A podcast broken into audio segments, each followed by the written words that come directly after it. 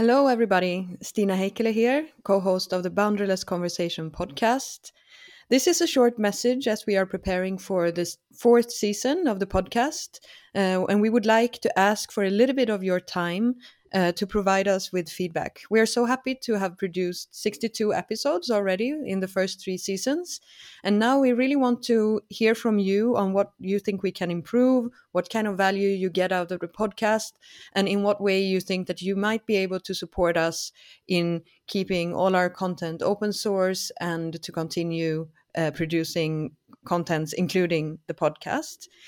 Uh, so we have prepared a short community survey for our loyal listeners, and um, if you please go to boundaryless.io slash resources slash podcast, you'll find a link to the survey, which you can, of course, also find in the show notes to this episode. Uh, and we will push this out on social media as well. Uh, we would love to hear from you, uh, and it won't take much of your time. So so please get in touch uh, and enjoy the rest of your summer.